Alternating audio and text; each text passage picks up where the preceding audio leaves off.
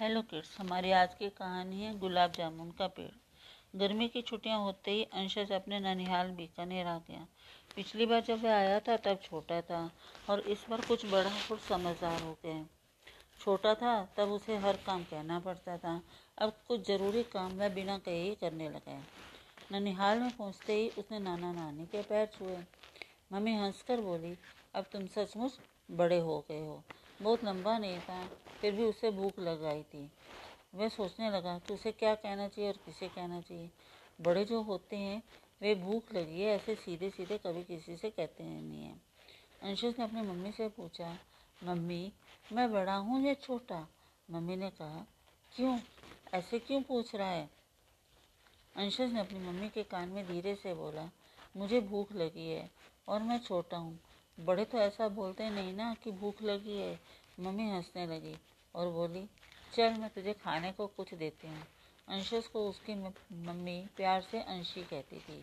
नाना और नानी को अंशी की बात जब उसकी मम्मी ने बताई तो वे भी हंसने लगे।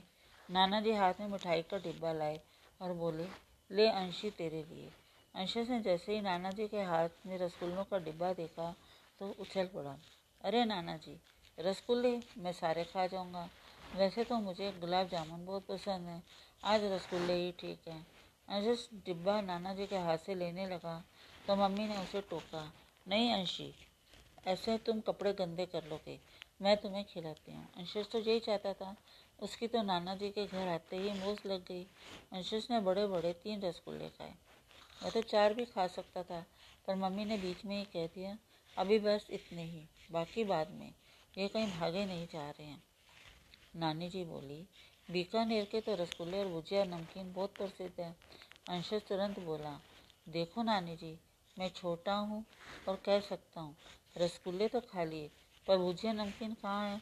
नानी जी ने कहा, अरे, भुजिया और नमकीन सब मिलेगा, मैं तुम्हारे मामा से कह दूँगी, वह तुम्हारे लिए गुलाब जामुन भी ले आएगा, अब तो खुश हो अंशुस ने भुजिया और नमकीन का भी आनंद दिया शाम को घर लौटते हुए उसके मामा गुलाब जामुन लाना नहीं भूले।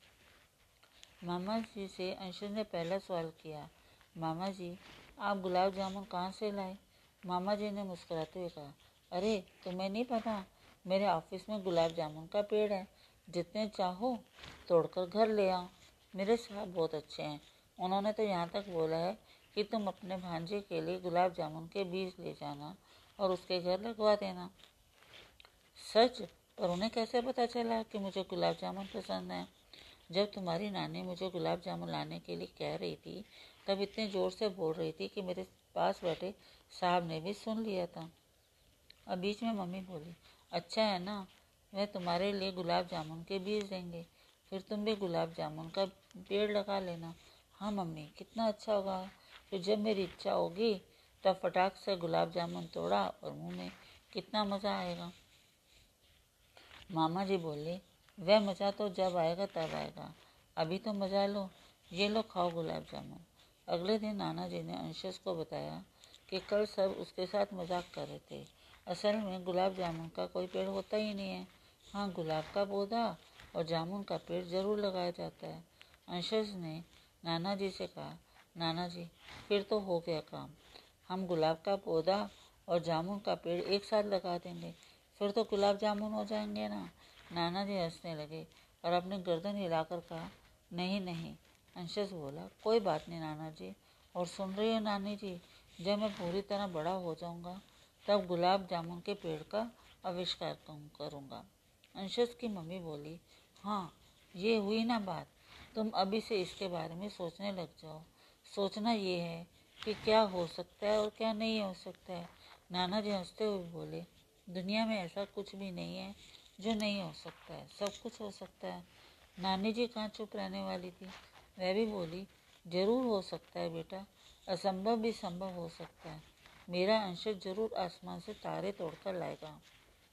अंशज ने बस इतना ही कहा, देखना, मैं हर असंभव को संभव करूँगा। मुझे बस पूरा बड़ा होने दो। Thank you.